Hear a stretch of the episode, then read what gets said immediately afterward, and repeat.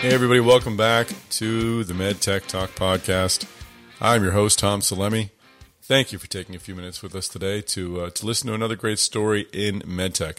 This one is uh, is fascinating in that it's it's. I did an interview with Rodney Brenneman. He's the CEO of Rox Medical. Uh, Rodney and I hadn't talked in, in quite a while. I did a, an article about the company probably about five years ago, and uh, at the time, the company was uh, focused on COPD but it shifts since it shifted its focus uh, to hypertension, and this happens often in medtech. But uh, the, the, the the story of how it, it moved from one sector or one specialty to the next is one that I think is is something many CEOs can relate to, and I think Rodney brings a great personal element to the story and the process of, of making a significant shift, like Rox did. Uh, Rox raised uh, recently forty million dollars uh, from uh, from great investors, including uh, Novartis Venture Fund and AppleTree Partners, and uh, Versant and Domain remained uh, investors in the company as well.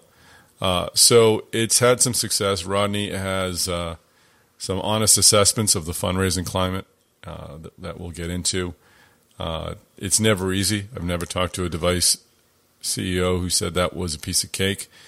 But I think Rodney again brings a, a personal element to the process of raising that money, and I hope you find his experience helpful. So, without any t- taking any more of your time, I'd like to uh, bring you to this conversation with Rodney Brenneman. He is the CEO of Rox Medical.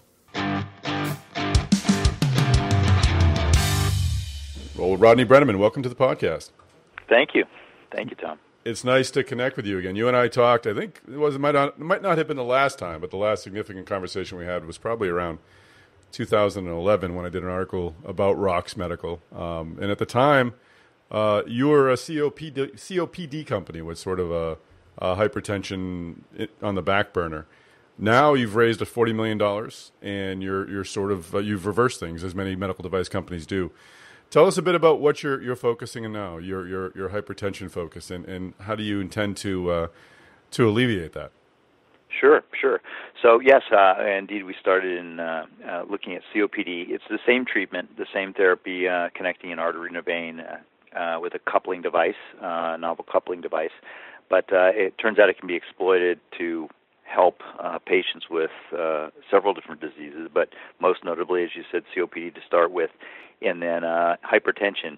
And um, you know, the path we follow was really to go where sort of the biggest need was, and and where the companies who you know are are the you know, potentially the eventual home for Rox Medical uh, seem to want to go uh, with the product offering. So, yeah, we turned into hypertension. Um, it's I, I, li- I like the indication. It's very clear to show benefit to patients.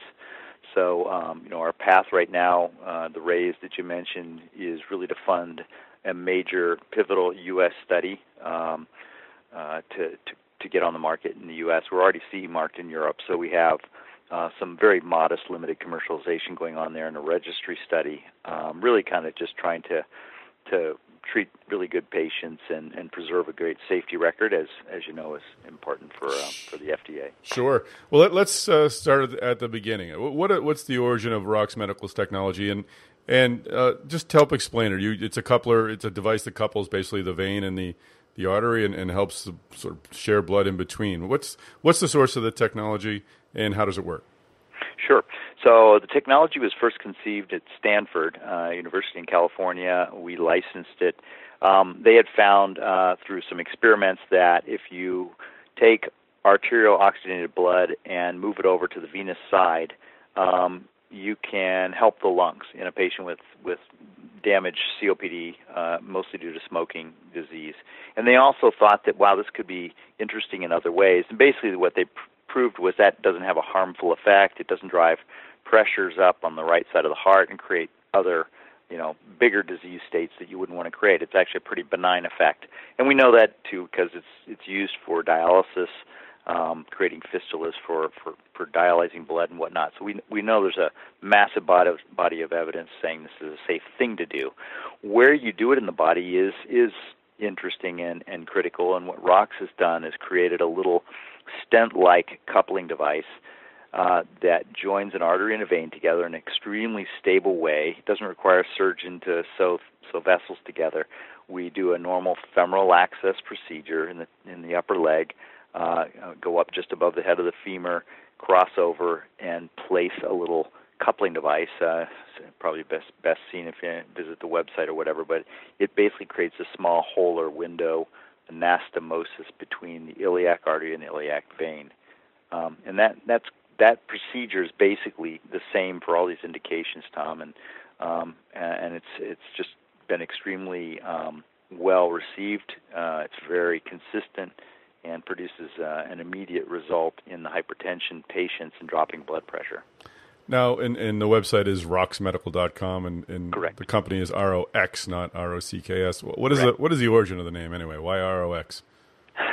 Well, when we started in COPD, it was sort of a, um, a maybe a play on you know reoxygenation. So we actually sort of stylized the O to be green like oxygen and things, and we put a two in there like O2. But we we sort of dropped that now with the hypertension. But uh, you know the other way to look at it with our stylized thing is you know there's sort of a, a swoop, swoop that happens off the R and crosses through the O and into the X, and and that's kind of the crossing of vessels or whatever. So uh, nothing nothing too too clever and sophisticated, but that's just sort of the name that stuck in, in the early days. Now I see it. I'm looking at the at the uh, website now, and now I get it. It, it tells your entire story. Uh, what was uh what what was that process like? You're focusing on two interesting areas: COPD and hypertension, both areas that had great promise at one point. Both areas that obviously uh, found found their way to some some rocky shores. Um, what was the the process though like as a device company? It's not, as I said, it's not an unusual uh, process of of shifting priority projects. But uh, when did you decide that all right, maybe hypertension is the is the the the engine that we want to, we want to attach ourselves to, and what was that process like to to do that? Yeah, well, um, we had basically been been working hard on the COPD indication, and uh, as I mentioned, it it um, you know it's it was not an easy area to kind of turn uh, attention away from, but it, it was it was a it was an untapped area that was difficult to get uh, large uh, companies who would be acquirers of Rox to really uh, get their heads around how how they would take on um, pulmonology from a sort of interventional cardiology standpoint, and those relationships didn't didn't really exist and things. So it was it was hard to kind of get people to see that vision. And when hypertension came along, and we, we were able to look at our own data that we already had in the smoking population and see that there was an effect there, and that there was sort of an intuitively obvious um, uh, physiology behind this. You know, you take a pressurized arterial system and you tap off 15 20 percent of the cardiac output into the venous system, which we know you could do safely. Um, it, you know, it's kind of a no-brainer that you're going to lose pressure, and uh, and and and we saw that in our data. And as soon as we went out and did some pilot studies, um, sort of proved this to our board and investors that this could work. I mean, the um, the effect was was immediate. It was tangible.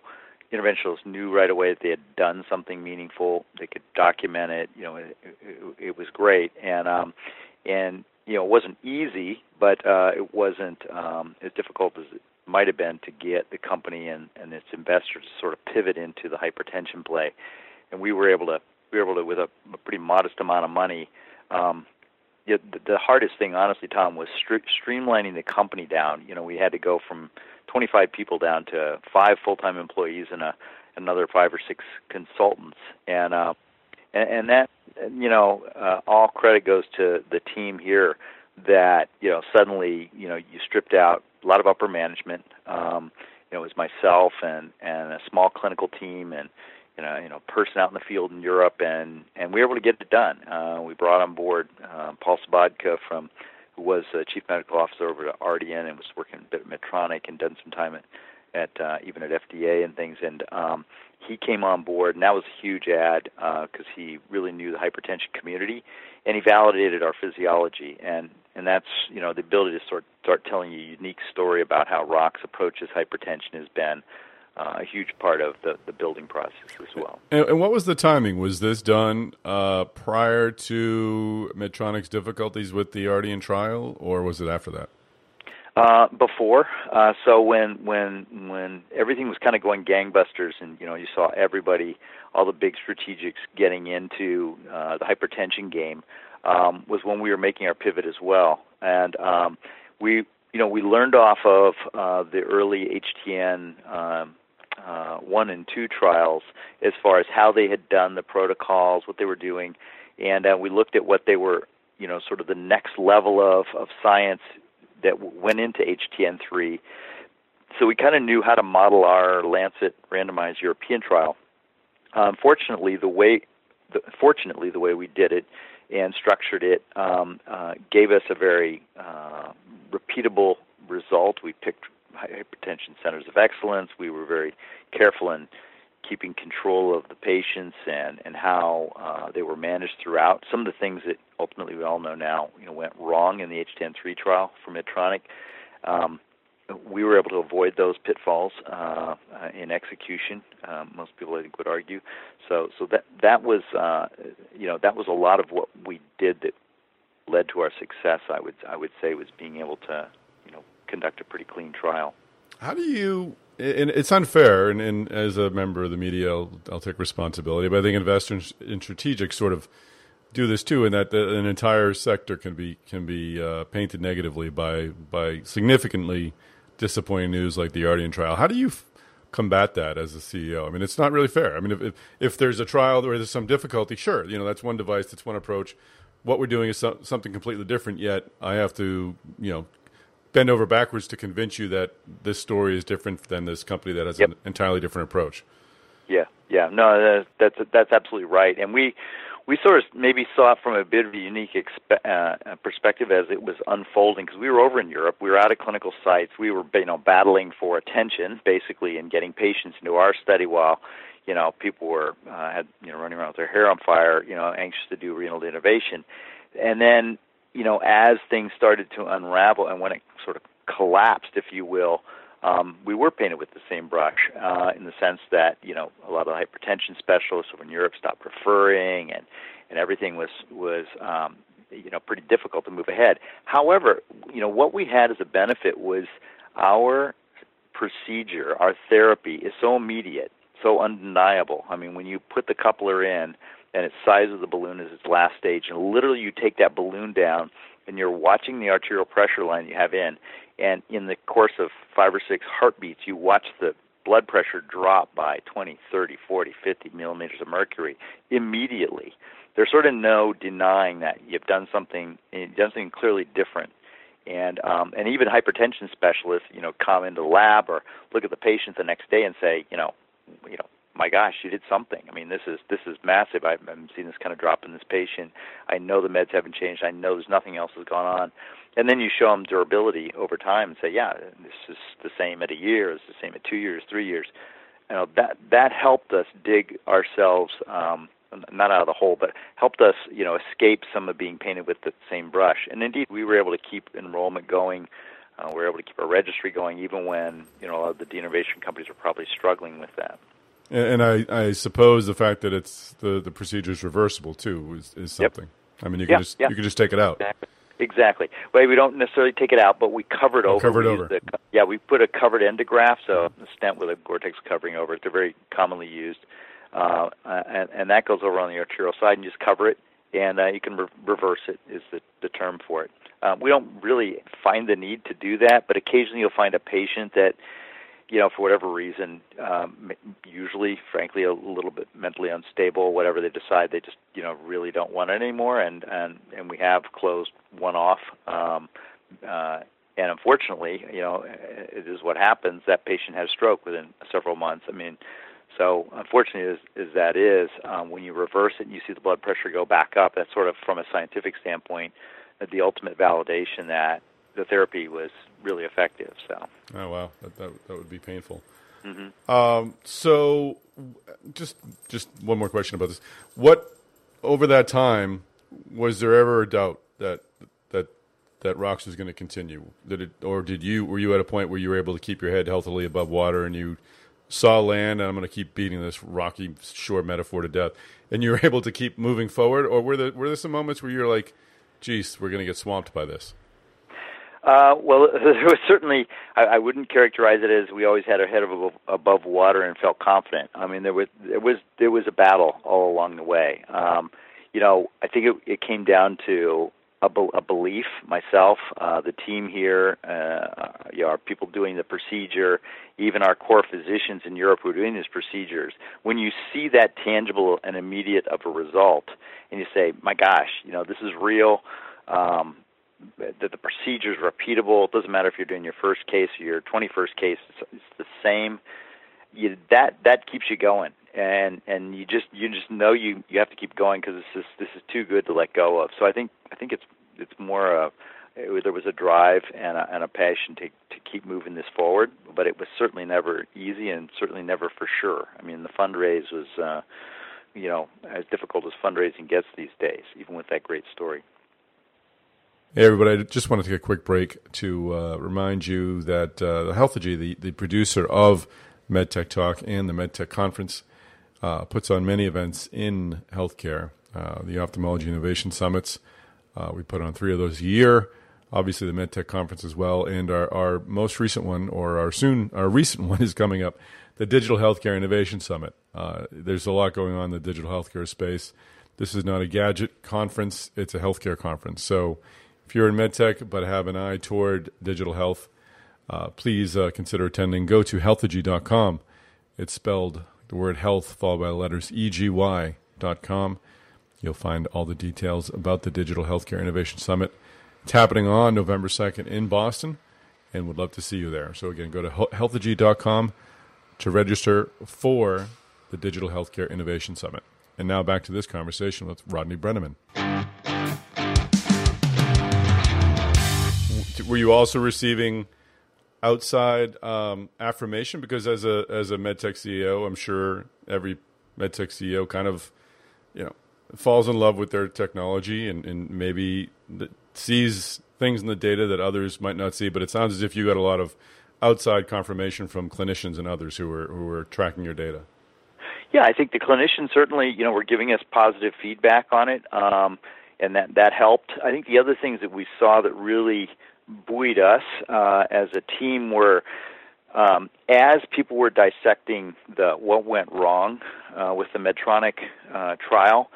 A lot of things got uncovered, and I think it was very healthy for the space to have sort of an honest conversation about, you know, renal denervation, uh, uh, um, neurohormonal approaches aren't necessarily the answer for everybody. So let's look at the data really carefully and figure out is there a subset of patients that maybe uh, renal denervation isn't suited for. And out of those conversations and that research came some some data that really helped us, um, which is that isolated systolic hypertension, as it's called, um, is not well treated by renal denervation. There's papers out of Felix Mahfoud's and Michael Böhm's group in Germany. that have been several papers since then that that said, you know what, um, there there is a phenotype here that's not not well well addressed, and and that built exactly into our story that ROX is really about helping, especially it'll help everybody, but it's especially suited, uniquely suited for people who have stiffer vessels and who have what we call structural hypertension. So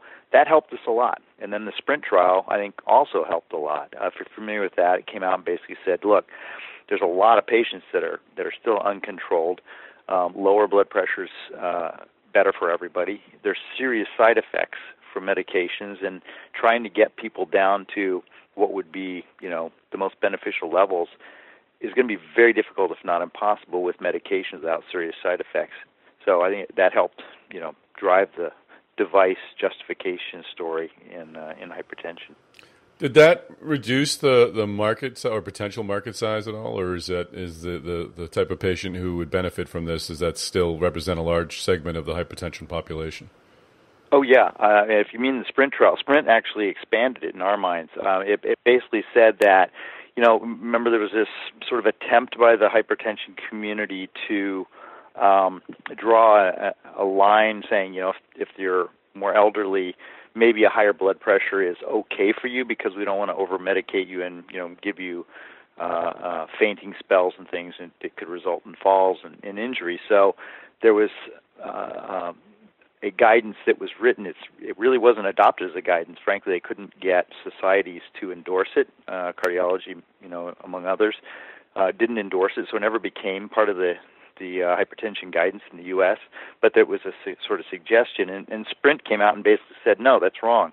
Um, everybody benefits at all ages down to at least 120 millimeters of mercury systolic. So, you know, uh, there's clear benefit, and there's mortality benefit inside of three years. Um, so that to me really, um, I mean, there'll, there'll be endless debate about this within the community, you know, hypertension community, but that really um, has helped justify why you need something else beyond medications to, to help patients get there.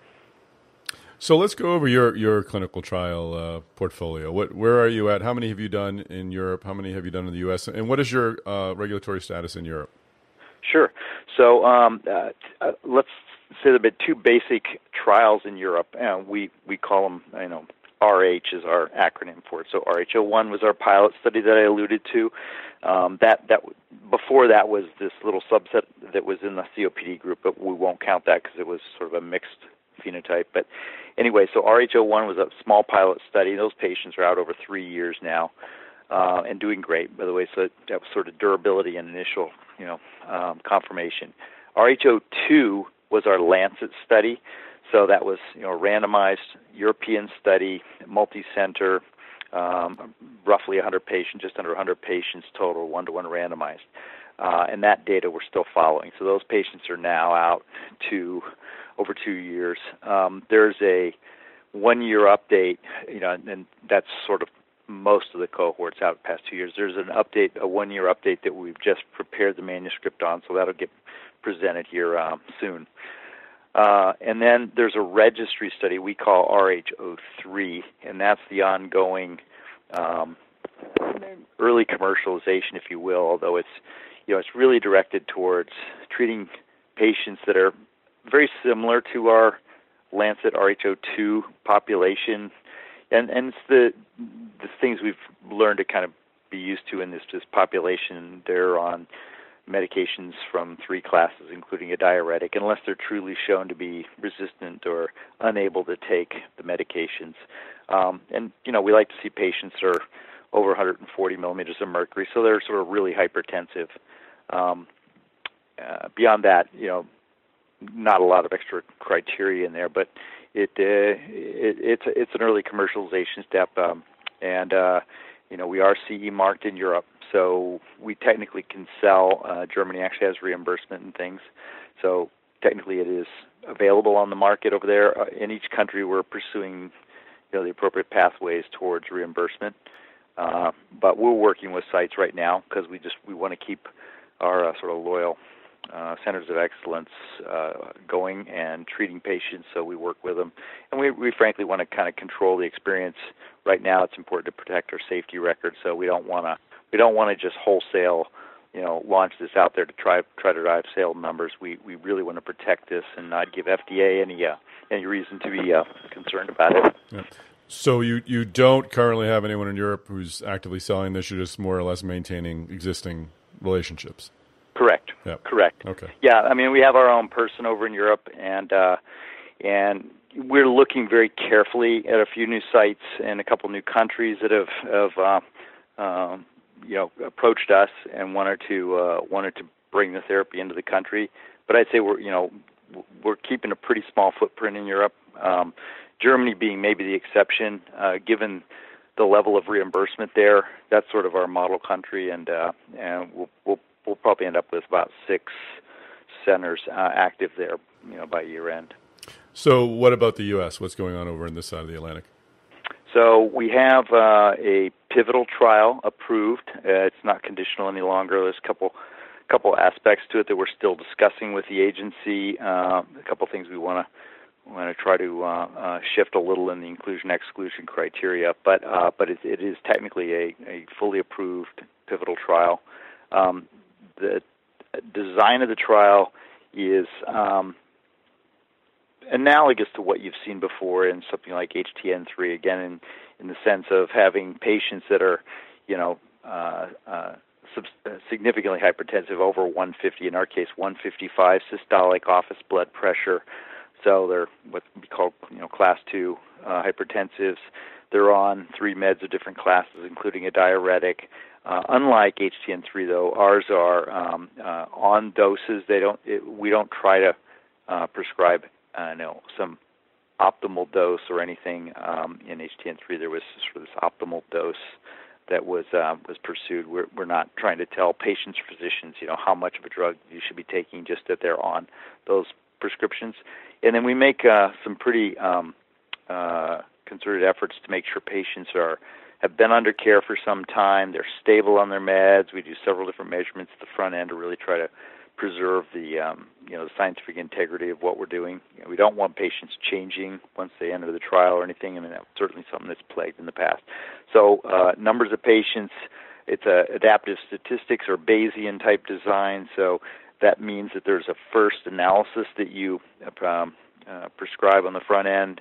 Uh, we think that'll be at 250 patients. It's a one-to-one randomized trial. So, you know, at, at about 250 patients uh, in, you do an analysis, and if the predictive statistics say that you're going to be successful um, in meeting your endpoints, then you stop enrolling and you you run the trial out. Um, if if not for any reason, you you go to the next 50 patients and you do the analysis again. That's the way the adaptive design works. Um, we think we'll probably be at about 20 to 25 centers in the U.S. Um, they'll all be you know top tier uh, certified hypertension uh, treatment centers, um, experienced physicians. Uh, we're not going to have near probably the number of centers that uh, Medtronic had had uh, eventually used in their trial. Uh, and we frankly don't think we need to go nearly as as far into the patients as, as they do, but you know we know we should have very sizable drops in blood pressure and, and be able to meet our efficacy endpoint, which is at six months. It's ambulatory blood pressure at six months. Um, I think that's becoming more and more the sort of accepted standard in the U.S. for blood pressure monitoring. Uh, if you're familiar with the difference, office blood pressure, sort of take them in a single setting. A patient comes in, you know, we've probably heard of the, the white coat effect that can happen for some patients, a bit of anxiety or whatever. So sometimes that can skew the readings. But um, uh, office blood pressure has always been sort of the gold standard in the U.S. Ambulatory has been the gold standard in Europe, and and now it's becoming more accepted here. In ambulatory, you put a cuff on. It's a automated little, you know, box um, uh, about the, you know about the size of a, a man's wallet, you know, strap on a strap that goes on your arm, and it blows up um, every 30 minutes during the daytime, once every hour at night. It measures the blood pressure, so you get a, a lot of data. Um, you know, it's a bit more annoying for patients certainly, uh, but the amount of data you get in a real life situation setting of you know so your daily life is arguably far uh, uh, more reflective of your real blood pressure than a one time in an office a doctor's office visit. So uh, that that's the endpoint. Well, we'll both types of blood pressure monitoring, but uh, ambulatory at six months is our endpoint for efficacy and safety at one year. And, and, what does the timeline on that look like? When when might you have uh, your what, what's your next sort of uh, stage, or, or what are you hoping to achieve within a certain time? Yeah, well, we're doing we're doing early visits to sites now, so uh, I, anticipate our first enrollment to be early Q1 next year. So uh, we're sort of in the final preparation stages. Like I say, we have a few things to to finish ironing out with the agency, and um, you know a lot of setup things to be done, core labs, committees, a lot of a lot of work for a small company like ours that uh, we're progressing well on it. And um, uh, like I we're, we're basically the patients and the docs are kind of ready and chomping at the bit. Uh, it's us getting everything finished off uh, and ready to go. But Q1 we'll start enrollment. Probably run out, you know, maybe 24 months for enrollment. Um, 18 to 24 just depends on the pace we're able to drive. Great. And just the final topic, uh, the fundraising. You raised $40 million. Um, you had uh, AppleTree and Novartis Venture Fund come in to lead, and your, your previous investors, Versant and Domain, uh, returned. So that's always great when you have the, the, the existing investors returning. Uh, what was that process like? Where were you sort of in? Did you have all the, the trials approved when you went out to fundraising, or were there still some some questions that needed to be answered uh, when you started fundraising? And what was the, the, the process like? How long did it take?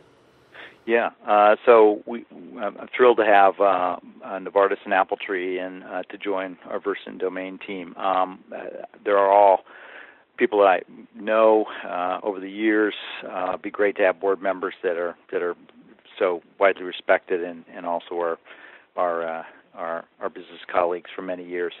Uh, we we basically had a conditional approval from FDA at the time we were doing our fundraise, Tom. So we weren't final approved, but we had we had quite a bit of the definition around the study uh, pegged, and uh, you know, not surprisingly, a lot of discussion around that and and where the risk points are and and, and all that. But um, uh, we got final approval, you know, sort of at the tail end uh, when when the deal was basically, you know, done for all practical purposes. And um, let's see, uh, was there another question buried in there? it was a multi-tiered question. What was the uh, what was the process like? Oh, the process. trying to trying to forget I'm, it. I'm trying to I'm trying to blank that out. Uh, uh, you know, it's you hear about it, and it was everything that um, I was warned about, which is uh, fundraising is just very difficult these days. Um, venture funds, um, those that are left uh, and, and doing investments, uh, even late stage, are very conservative. So um, there were lots and lots of questions on on basically every front. So this was um, not easy uh, to get people who you know understood and believed in the space, didn't already have another investment if that was a you know prohibitive uh, feature for them, uh, understood our approach, uh, believed the the hypertension space was you know sort of not corrupted forever. Um, and then could make you can make through all, all the diligence um, and and and diligence is is rigorous these days. Um, into every aspect, not just you know sort of IP being the you know the tough deep dive. I mean, it's regulatory, it's reimbursement, uh, it's the clinical realm, it's physiology, it's doctors looking at it. You know, um, you name it. Uh, every aspect, quality, quality systems, everything is uh, is looked at, and um, you know these many of these groups, or some of the groups uh, who have large teams these days, uh, you know, employ a, a team of, of diligence folks, and um, you know they're trying to be really careful, I think. But as a result, as a small company, you're you're really hopping, and you're uh, using all your resources to try to keep up with, uh, you know, not just setting up a data room. I mean, you, you're getting live requests for data cuts. And, and access to uh, to your experts and whatnot. So it's uh, it's it's pretty grueling, but you come out of it and say, boy, we really we really got the full exam. So if we pass that, we must be in pretty good shape. well, I've I've covered a lot of financings over my time, and I've never heard anyone ever say that was easy. But it it sounds like this is uh, even more difficult than than it, what had been before. If you could. Uh, this is kind of one of those weird TV interview questions, but if you could travel back a year and tell your yourself then prior to the fund fundraising, make sure you take care of this or that. What would what would that be? What really kind of surprised you or, or caught you off guard? I think the depth of diligence. So, um, I mean, we were we were prepared for it. I guess in the sense that, you know, uh, we had been sort of scrutinized along the way. So it wasn't that we weren't able to uh, to offer the kind of uh, uh of answers they were looking for. But you almost can never have too many sort of experts, especially in the regulatory realm, um, you know, who can, because that really gets into opinions, right? I mean, you know, the agency wants one thing, and you have to try to find people to to support your strategy or, or help you devise a strategy. So, reducing regulatory risk is, you know, seventy percent of the game these days. Um, you know, we know we have awesome clinical efficacy, and, and you know, and we know we have a very um, rational safety profile, you know, risk benefit, but getting through the agency and reducing the risk on that side is huge. So I guess there's one thing I'd tell myself is, you know, get yourself surrounded with even more regulatory advice um, and be ready for that. Great. Well, I'm I'm glad uh, you figured it out and you managed to secure the financing and uh, and good luck with the with the clinical trials. Obviously, this is an important space for medtech, so uh, I, I wish you all the best. Yeah, thank you. I, I think you're right on. It's uh, vitally important that somebody does, uh, you know, a good positive trial, and you know, we think we're very equipped to step up and, and show great benefit and prove that devices can offer extremely helpful therapy to patients and doctors in this space. Amen. All right. Thanks for joining us, Rodney. Thank you, Tom. Well, that's a wrap, Rodney. It was great to reconnect with you. Uh, I, I, love the Rox story. I liked it back then. I like the device. I think it's extremely clever. And uh, I wish you the best in, in, hypertension. And again, thanks for sharing your story, not only about redirecting the company, but about raising the recent round of financing. Thanks also, of course, to our MedTech Talk listeners. We very much appreciate appreciate the time you take to uh, to tune in if you uh, if you have a few minutes and could uh, provide some uh, rankings and some feedback on iTunes, it would help us out a lot. So just go to iTunes, give us a uh, give us a few stars, however you, however good a job you feel we're doing, and some comments would be extremely helpful as well. And with that, I'll let you go. And thank you for joining us on the MedTech Talk podcast.